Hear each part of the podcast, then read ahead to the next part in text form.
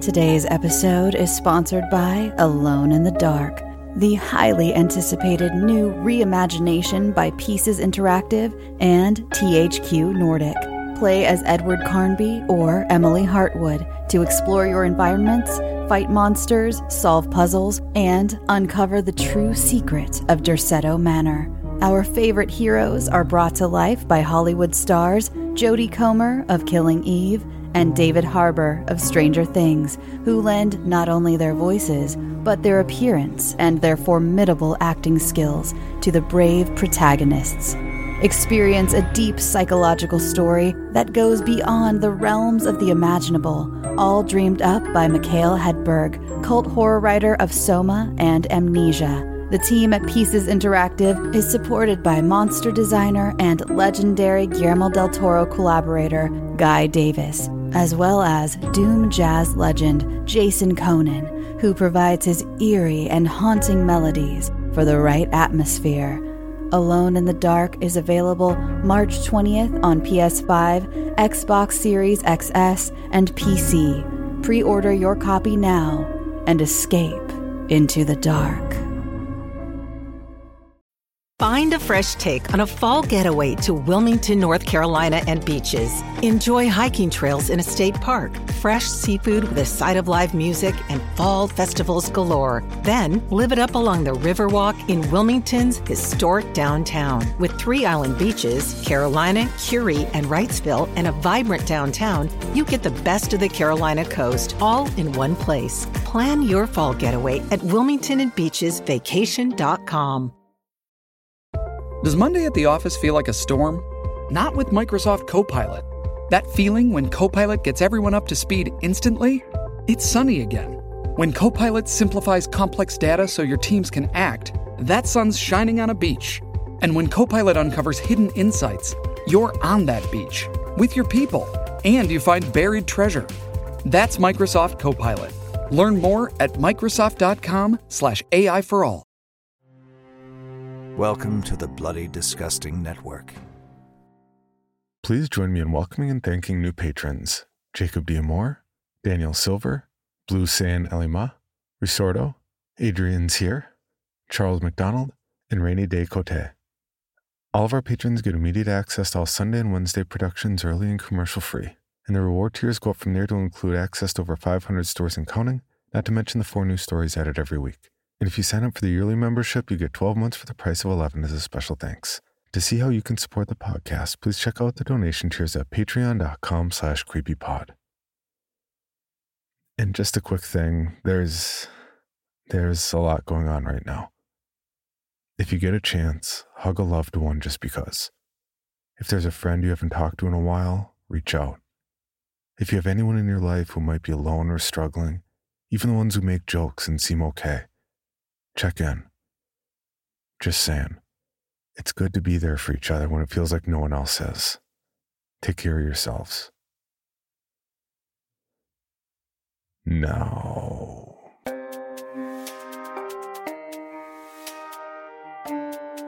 This is Creepy, a podcast dedicated to sharing the most famous, chilling, and disturbing creepy creepypastas and urban legends in the world. Whether these stories truly happened or are simply fabrications is for you to decide. These stories may contain graphic depictions of violence and explicit language. Listener discretion is advised.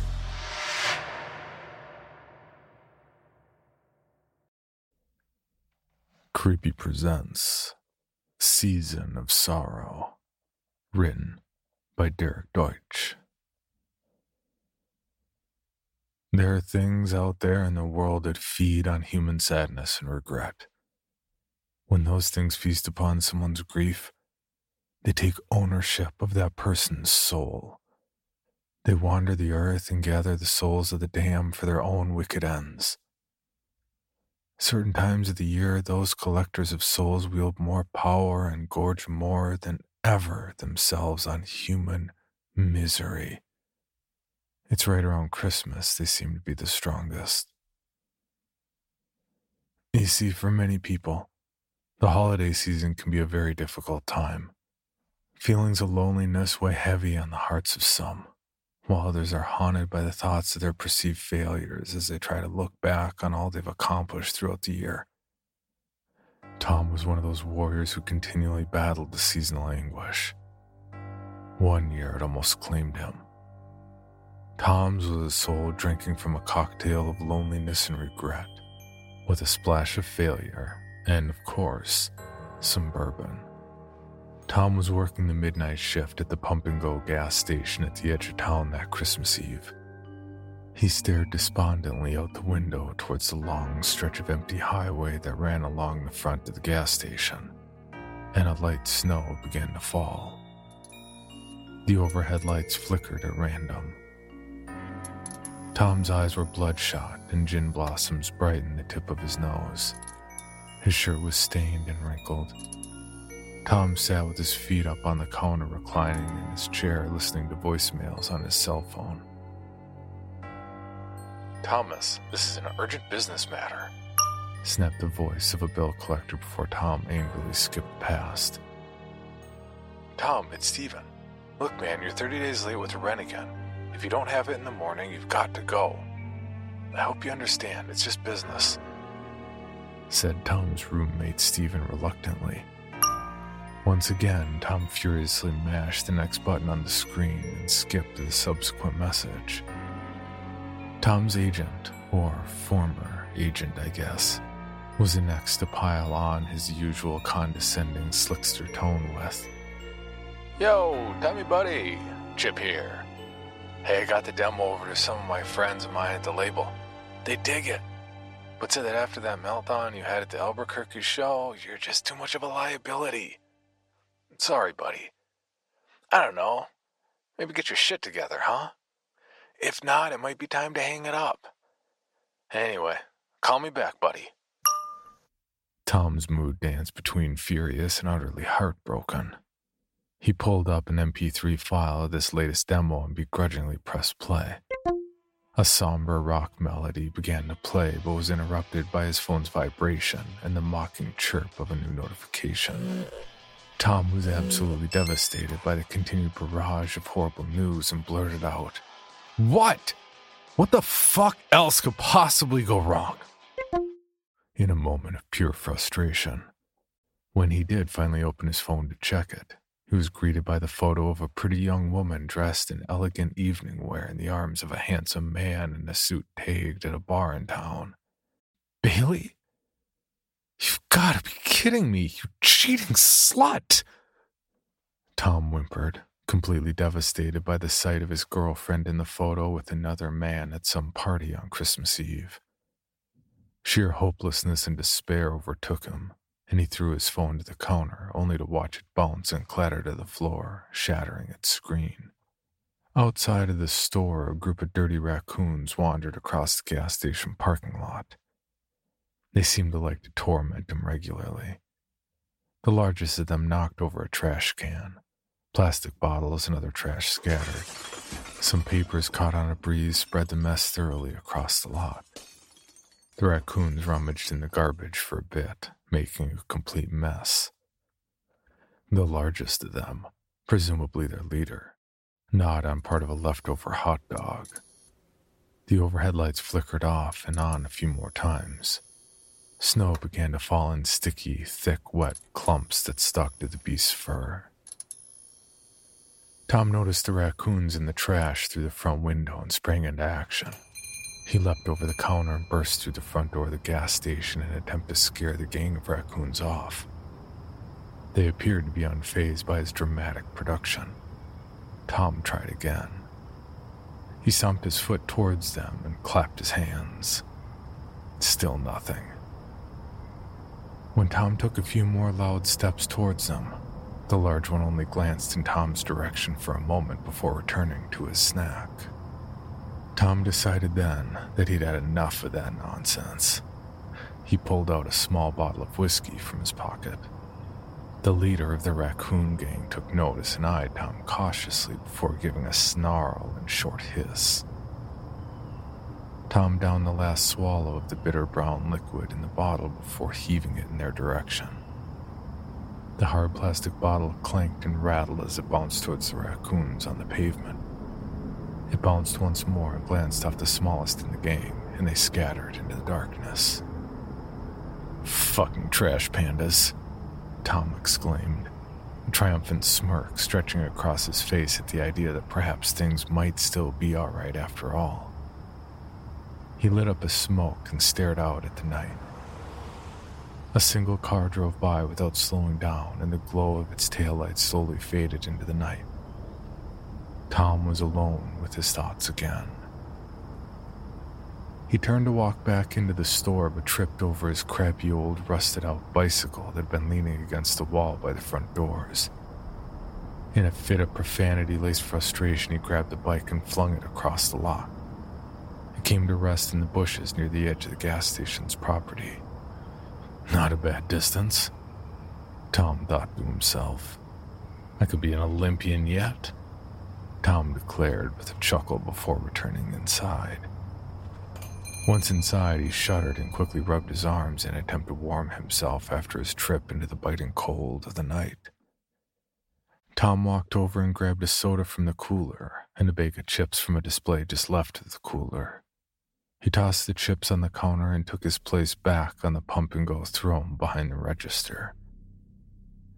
Tom grabbed a small duct taped remote from under the counter and flipped on the crummy little black and white TV that sat next to the register. It suddenly began to flip through the channels all on its own, getting faster and faster. Bursts of images and static flipped until sparks flew from the back. The screen went dark and tendrils of smoke rose from the set. Tom recoiled in shock. The clock on the wall read 2:30 a.m. Last call, Tom announced to himself through his crooked grin. He snagged another of the small bottles from behind the counter, mixed it into a soda, and gulped it down in one long, deep swallow. Tom thought for a bit about the sadness of his convenience store cocktail as he looked at his broken phone and sighed. Thoughts of all that had been going on in his life played on an endless loop in his mind, eventually landing on repeats of his failures and how everything had gone so wrong. In a moment of weakness, Tom began to question what the point was anymore. He picked up a box cutter from the counter next to the TV and slowly slid out the blade. It glinted in the blinking fluorescent lighting.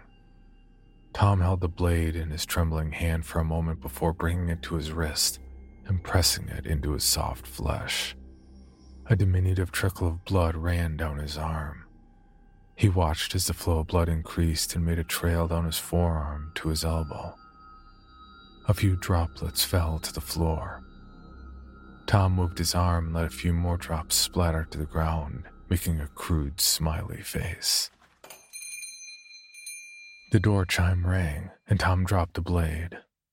Awkwardly, Tom turned to greet the customer in a mix of embarrassment and frustration at being interrupted at the most painful private moment in his life. A stranger in a fine tailored black suit, wearing sunglasses, and dark black hair slicked back, stood in the doorway. Tom thought it odd that the man was wearing sunglasses in a snowstorm at night, but offered a weak greeting. Good evening, dude. Merry Christmas. How can I help you? He said weakly.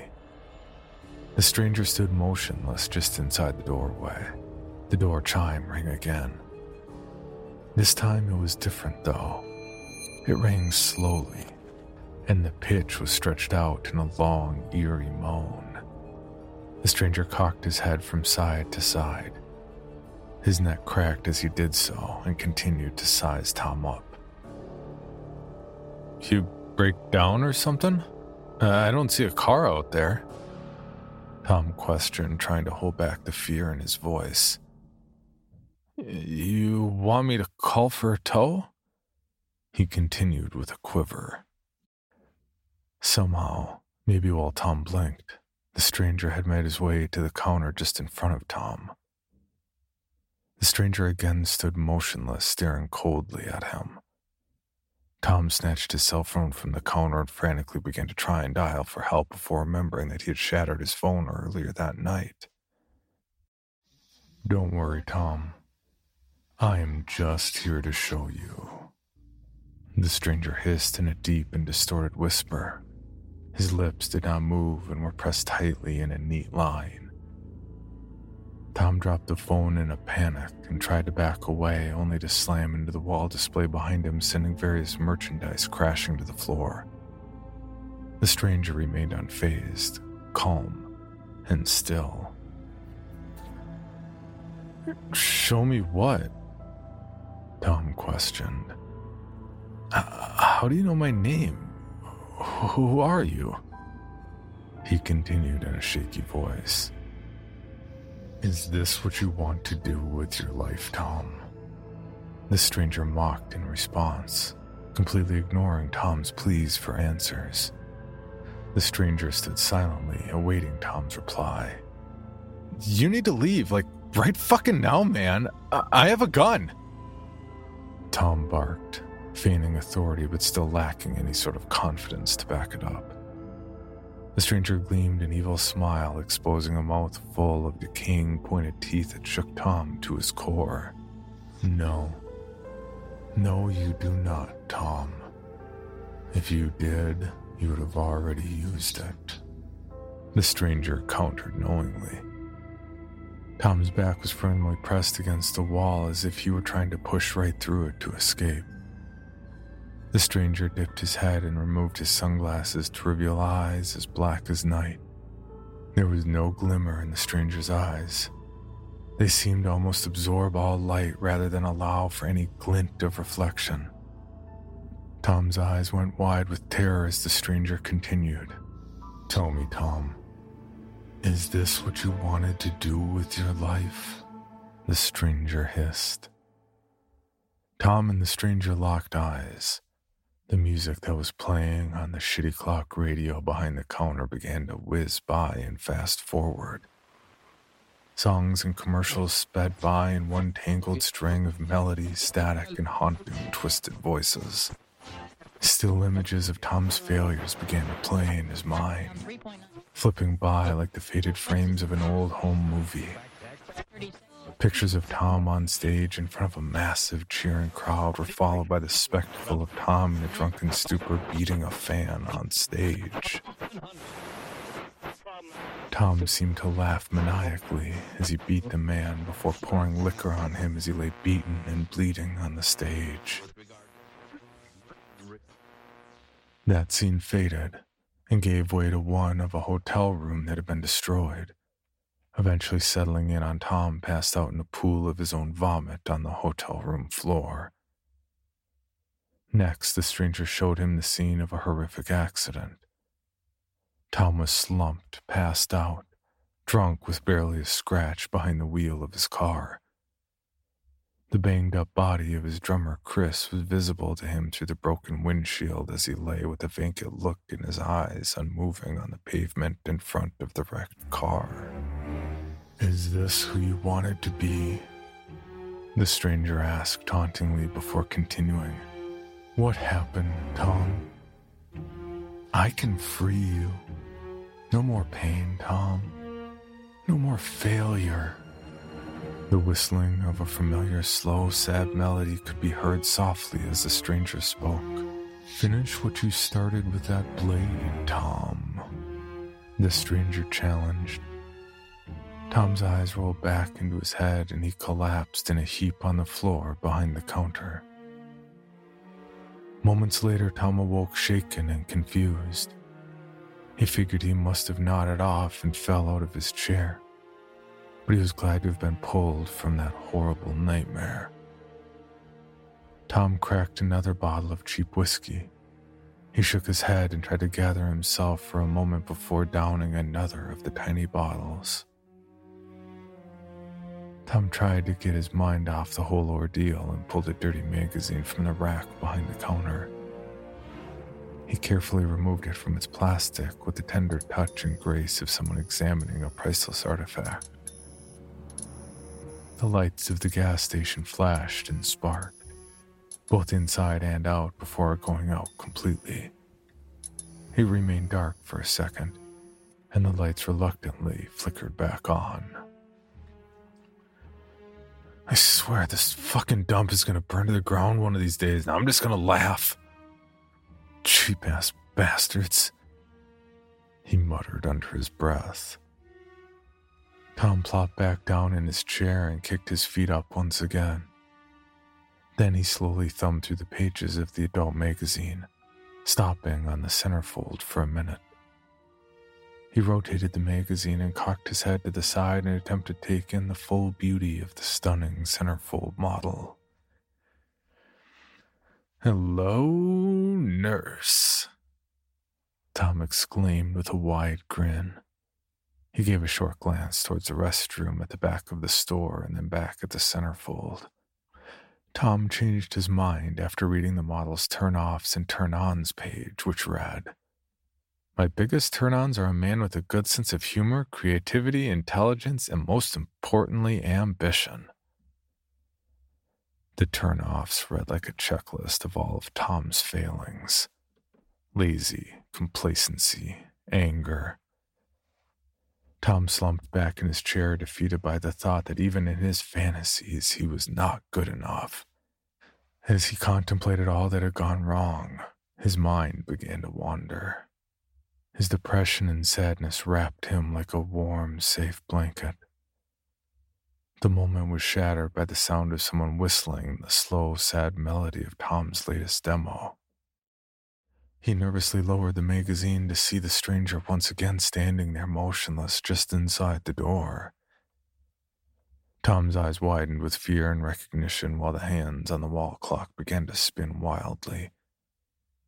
In an instant, the stranger was standing at the counter, leaning in close to Tom. What's wrong, Tom?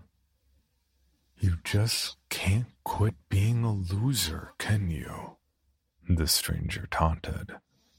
You're too weak. Too weak to even free yourself. You can be strong. With us, he sneered.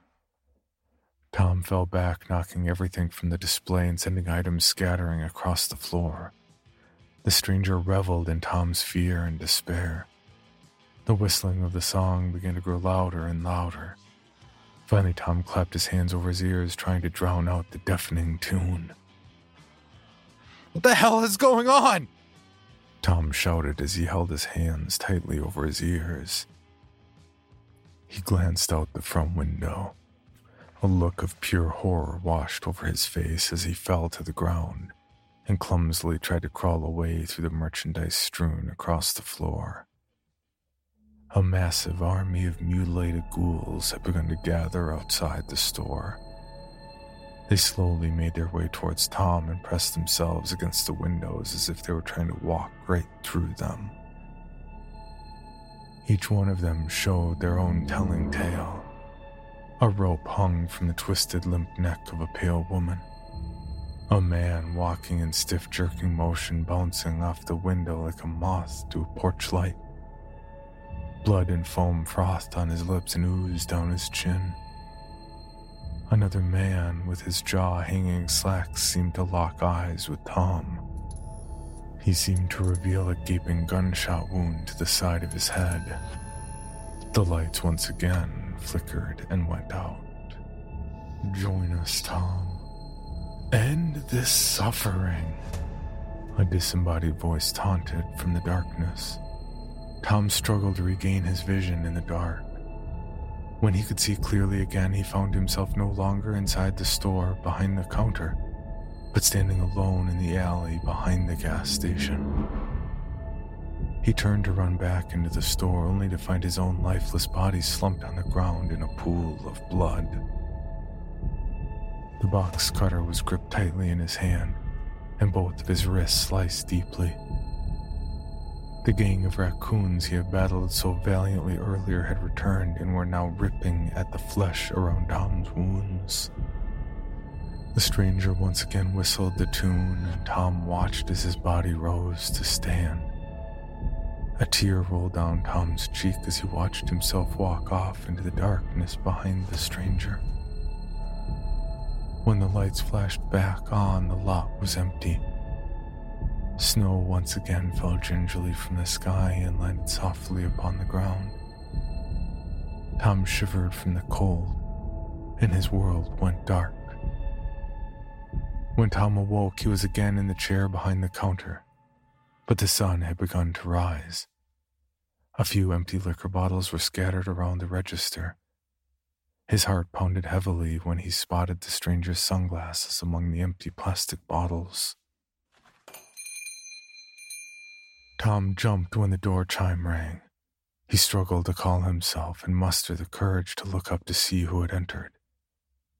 Tom was relieved to see it was only his goody two shoes co worker, Anna, coming in to start her shift. Anna looked down at the bottles distributed across the counter and shook her head. Tom jumped out of his chair and tried to quickly swipe the bottles off the counter. They all clattered to the floor and made an even bigger mess. Anna scoffed and rolled her eyes. Sorry, long night, you startled me, is all. Tom belated sheepishly. As Tom stared at Anna, her lip began to move, but the voice that spoke was not her own. The voice of the stranger took its place. What are you going to do with your life, Tom? It boomed. The memories of the images the stranger had shown him played over and over in his mind. Tom stood in fear. He finally managed to gather himself and ask with a stutter, "What? What? Did? What did you just say?" Hannah gave Tom a look of concern and repeated herself. I said, What are you planning for your day off, silly? Tom, still troubled and confused, stood and brushed himself off before responding. I gotta get a life, man. Maybe quit drinking and make more of an effort with my music. I, I think if I don't, I might just die. Tom blurted out. Anna looked at him confused, and Tom continued. Now, if you'll excuse me, I got a demo to push and some assholes to prove wrong. Tom pushed past Anna on the way out the door. She noticed the sunglasses still laying on the counter and called out after him. Tom, wait! Your sunglasses! Keep 'em! Tom replied while walking briskly to his bike, still laying in the bush on the edge of the lot where he had thrown it earlier. He clumsily mounted the rusted junk heap and shakily began to pedal off. The chain broke and the bike seized up. Tom nearly fell as he hopped off the bike. He dropped that damn bike right where he was and smiled before turning and continuing to walk jollily along the highway towards town. He jammed his hands into his jacket pockets to warm them and felt the sting of a paper cut. Tom slowly retrieved the offending item. It was a business card for an A&R rep with a major label. On the back, in scribbled handwriting, it read, Call me. A wide smile stretched across Tom's face. In the other direction, the stranger walked along the highway whistling his slow, sad song. His army of damned followed behind him. Tom turned to look back and reflect on the enormity of it all. The highway was empty. The stranger and his army had vanished. A year later, Tom returned to the pump and go. His shitty rusted bike had been replaced by a beautiful custom Harley. A scantily clad woman was perched on the back with her arms wrapped around Tom's waist. As he climbed off the bike and removed his helmet, he appeared changed. He was a happier and more confident man. It was the sort of confidence and swagger that comes with success. The woman on the back? Well, I shit you not. She was none other than the centerfold from the magazine. Hey, babe, could you get me some gum? She called out as Tom walked towards the door. You got it, babe. Tom replied with a smile and headed inside. He grabbed a pack of gum from the display on the counter and slapped it down. Just this and 15 on pump two he chirped. Tom? Is that you? The woman behind the counter inquired. Tom looked up to see his cheating ex girlfriend, no longer the vision of beauty she had been just a year ago. She stood wary and disheveled behind the counter with a forced smile plastered on her face. No, I'm sorry. I think you got the wrong guy. Bailey. Tom replied with a twisted smile as he headed back to his new life. The stranger stood at the edge of the lot and stared in at Bailey. A wicked and unnatural grin cracked across his face before he pursed his lips together and once again whistled his slow, sad tune. A tear rolled down Bailey's cheek as she stared out the window and then glanced down at the box cutter next to the register.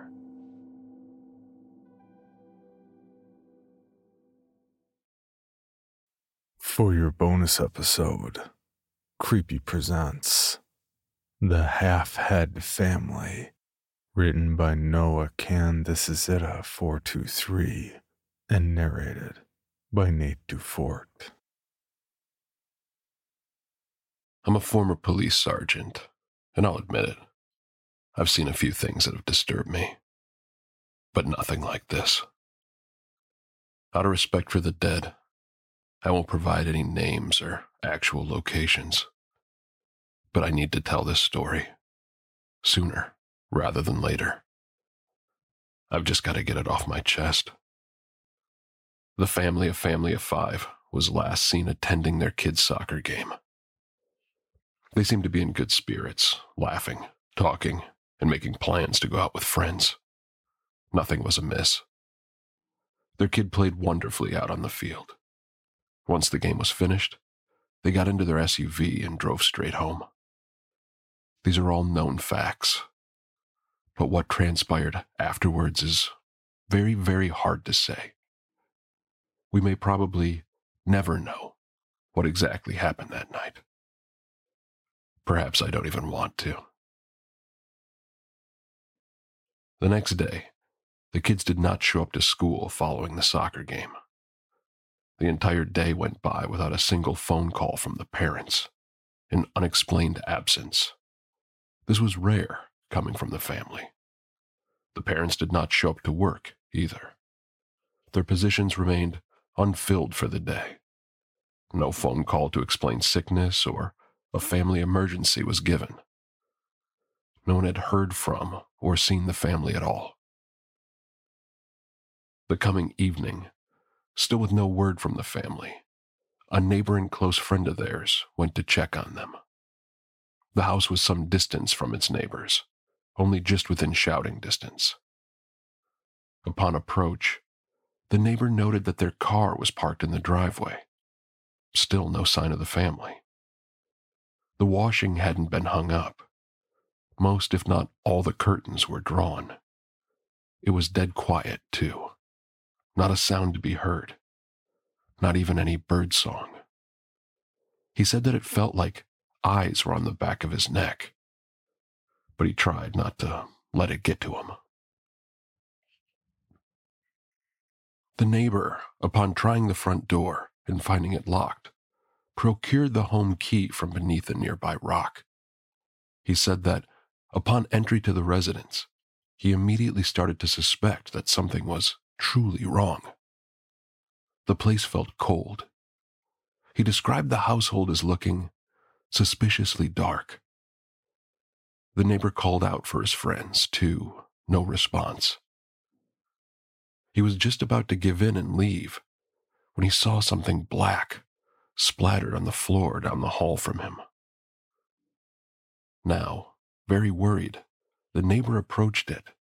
He explained that Upon getting closer, an overwhelmingly strong coppery smell filled his lungs. He quickened his pace, fearing the worst, and found himself standing in the dining room doorway. There sat the family. The neighbor was inconsolable for the next several hours. This is where I come into the story. I remember trying to speak to him, but he was almost completely unresponsive. wouldn't even look me in the eye. While paramedics took care of him, another officer and I entered the house. It was a long walk down the hallway. I recognized that coppery smell well enough. You know, it can fill you with all sorts of dread, knowing you're about to see something which you'll never forget. I entered the dining room. The scene was an absolute crimson horror show. The family, all five of them, were sitting around their dining room table. Their corpses had been propped up in their seats, their stiff fingers wrapped rigidly around their cutlery. The food, stone cold, was set out and all ready to eat. They'd been prepped to look that way, like some sick puppet show. Each family member was turned towards the doorway, facing whoever entered expectantly. I don't know how the killer knew we'd come through that doorway so they could prop the family up to face the right direction. But they did. At least, I think they did. Their heads were what got me. Because you see, their heads were gone. Sort of. Essentially, I could see their tongue and the bottom row of teeth, but the rest of the head, upwards, was simply gone, lobbed off, a very clean cut by the looks of things. But somehow, it didn't look like a surgical tool was the weapon used. Strangely, it looked even cleaner than that. The blood was simply everywhere. The corpses were covered in it. The floor was covered in it. The table was covered in it. Practically every surface in that room was colored a blackish scarlet. There were no signs of a struggle, no signs of fighting. Nothing was broken or out of place. There were no bruises on the family, no physical signs of fighting back against their attacker. We couldn't even find any evidence, apart from the murders, that anyone else had even been there. But of course, Something had. Something must have been. The crime scene investigation was tricky. There was so much blood, you see, that we had to be very cautious about where we stepped. Several officers simply couldn't stay in the room with the bodies. It was too gruesome for them. Many were outside, gagging and vomiting. I only overlooked the scene from a doorway. I don't even know how I managed to stomach it all. Maybe I was just in too much shock, but even the crime scene investigators were struggling. I could see the photographer's hand shaking as he took picture after picture of the family's corpses. Many times, one of us would stand back, needing to take a moment. Then, after some labored breathing, we'd leap back into it again. I watched over that entire investigation, just turning the facts over in my head. Even after the bodies had been removed, I just stared at all that blood. It wasn't adding up. The precision of those cuts, the lack of signs of fighting back, the insane amounts of spilled blood, the family facing the right doorway, like their corpses could hear us coming and were waiting expectantly. And now and then, the hair on the back of my neck would prickle. Every 10 to 15 minutes, I suddenly get this sense, a primitive sense that something was staring at the back of my neck. But whenever I turned around, there was no one there. Although strangely, I constantly found myself looking at a window whenever I turned around to confront that sense of being watched. An open window, certainly, but always a window. It was a relief to finally drive away from that house, halfway back towards the station. However, the true grisliness of the situation struck me. The power of shock was finally wearing off.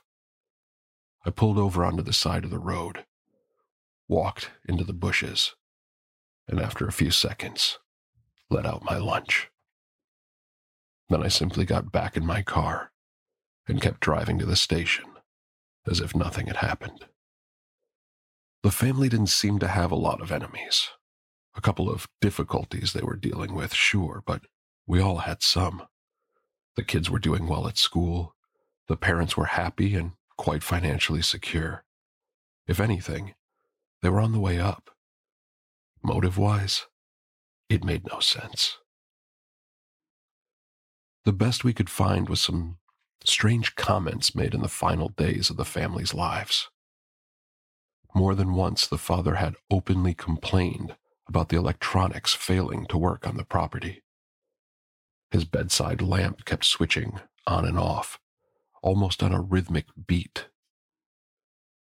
One time, while he'd just driven onto the property coming back from work, his radio started going completely haywire.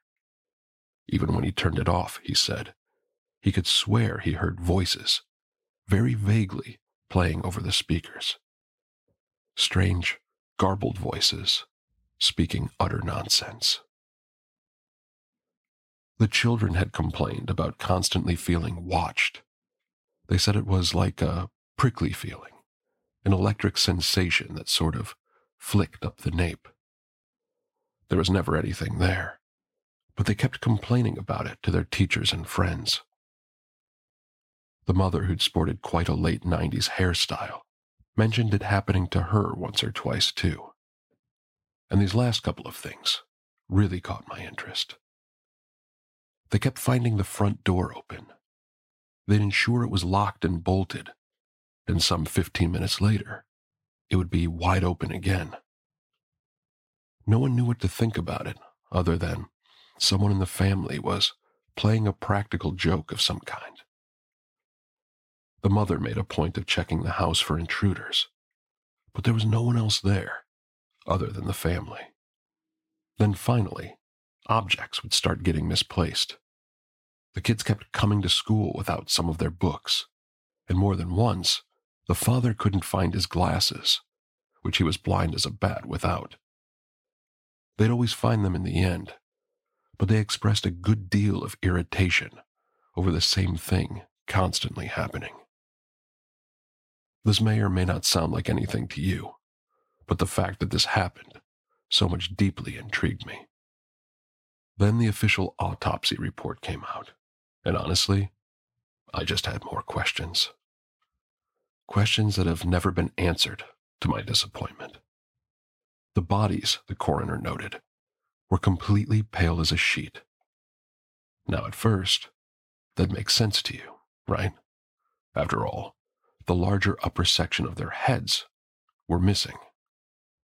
But then they did a couple of tests and found that the bodies were completely emptied of blood, not a single drop in any of their veins. And this simply made no sense. It seemed as if the brain, being completely separated from the body, didn't stop the heart from ticking, as if the heart had simply kept on pumping, gushing the blood out of the family's missing section of the head until they were utterly bled dry. The coroner, in the end, couldn't rule the murders as death by decapitation. The official verdict was death by exsanguination. It was astounding. We went the extra mile with that investigation, but despite digging up as much dirt as we could within our jurisdiction, we essentially found nothing. I spent many sleepless nights over that. I also drank more coffee over the case than I'd ever care to mention. And we never found the upper sections of their heads. They were simply gone, vanished. Since then, no new revelations ever came to light. No one was ever suspected. The neighbor went through some serious therapy, but last I've heard, his life was never the same. He suffers from depression now, the really, really bad kind, the kind you don't come back from. And I haven't felt a lot better. Every night as I lay there, trying to fall asleep, My dreams will be plagued by disturbing imagery. It's largely of the family, those missing sections of their heads, the blood, those hands wrapped around the cutlery. I can never get it out of my head. It comes to me monotonously, constantly. In those dreams, the family is alive, trying to eat their food without their mouths. It's disgusting as their blood pumps out and soaks through their food, but I can never look away from it. Then finally, we come up to date. I'm only telling this story for one reason. It started recently. I wasn't sure what to think of it at first. I hardly even paid it any mind, but then it kept happening. And happening. But a little while ago, my TV started acting up. I'd be watching a channel, and little blips of static would crackle all over the screen. I'd unplug the TV, manually reset it and everything, but no dice. Still crackling. Then a little while ago, I noticed something was going on with my shed. My shed sits some distance away from the house and has a gap between the top of the double doors and the peak of its roof. Through that gap, you can see whether the light is on or off, and now and then I'd look through the window and the light would be switching on and off, on and off. But whenever I would go to check on it, the light was suddenly not doing it anymore. I just reckoned it was rats or something, so I set down some traps. But then I started to get that feeling the feeling of being watched. It started slowly, now and then, but it was a definitive sensation. I'd just be going about my day, and suddenly my skin would crawl. I'd feel that sensation, that slight, vague sensation that someone was staring right at me. Didn't matter where I was in the store, on the street, fixing a post, drinking some coffee. I just get that feeling. But whenever I'd turn around, nothing there. But then, and this is where I start to suspect something was wrong, I started to find the front door wide open. Just now and then I'd walk past the entryway and there it would be, open, letting in the cold breeze. I'd close it, but then ten minutes later, my wife would remark while walking past me, You left the front door open again. At last, there was the misplacing of the objects the TV remote, a cup of coffee, a book I was reading, my wife's hairbrush, or the shampoo bottle. Suddenly, we'd just find them sitting somewhere else. Neither of us would fess up to moving it because, frankly, we were quite sure we didn't. I remember the most distinctive time, though, was when I was texting my friend. We were making plans to go out to this new restaurant in town and I was asking him if he wanted to bring his son along. I set down the phone and finished the last bite of my eggs and bacon. And some five seconds later, my phone pinged. But it didn't ping beside me. Instead, the ping emitted from across the room. I looked up, and there was my phone.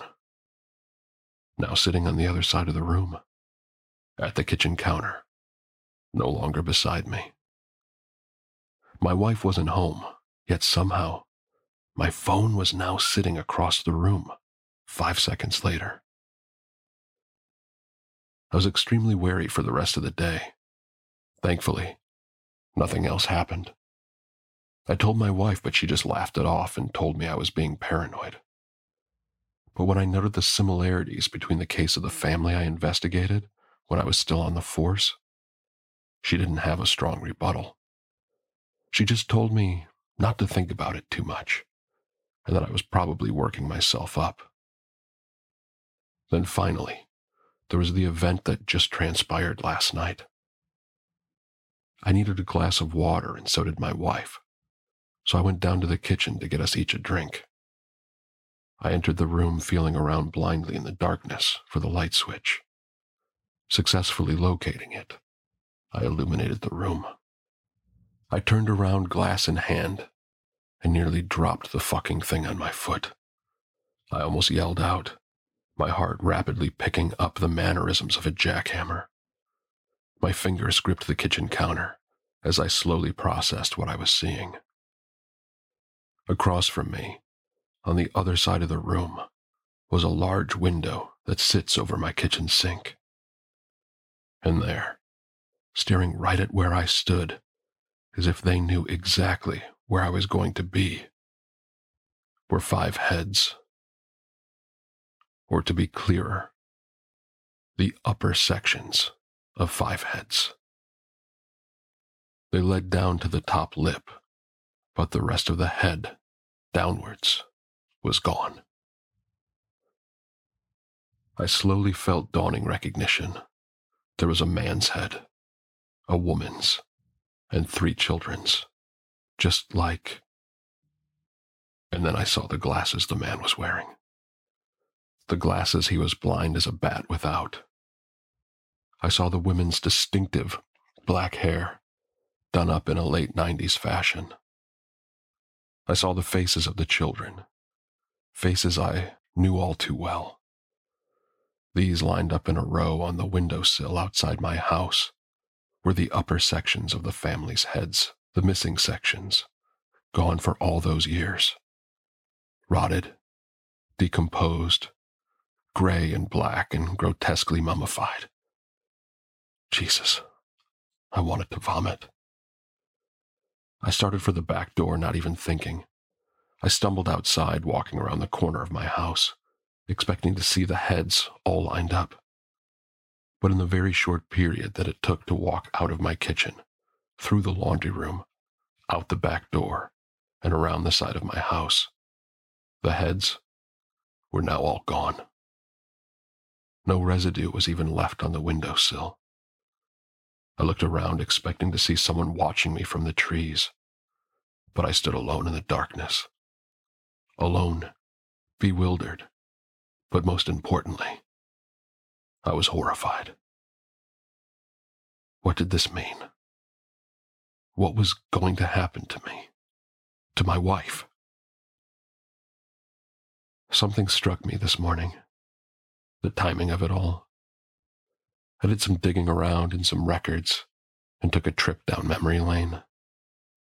It took some poking around and connections through old friends, but I finally found what I was looking for. And what do you know? Today is the fifth fucking anniversary of their deaths. And I think it's also going to be the day of my own. For more information on this podcast, including how to submit your own story for consideration, please visit creepypod.com. You can also follow us at CreepyPod on social media and YouTube. All stories told on this podcast are done so through Creative Commons Share Alike licensing or with written consent from the authors. No portion of this podcast may be rebroadcast or otherwise distributed without the express written consent of the Creepy Podcast production team and the story's author.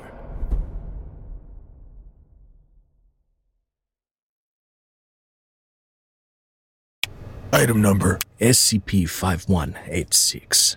SCP 7160. SCP 7533. Object Class Euclid. Keter. Safe. Special Containment Procedures. Spreading across the hemisphere and kicking up vast amounts of ash and dust. the only thing I could hear was 7219 laughing. Do you remember your name?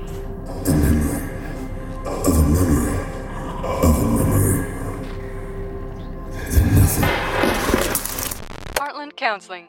Appointment update. I feel them again. Heartland Counseling. Appointment update. They're in my ears! Heartland Counseling. Appointment update. Nobody understands!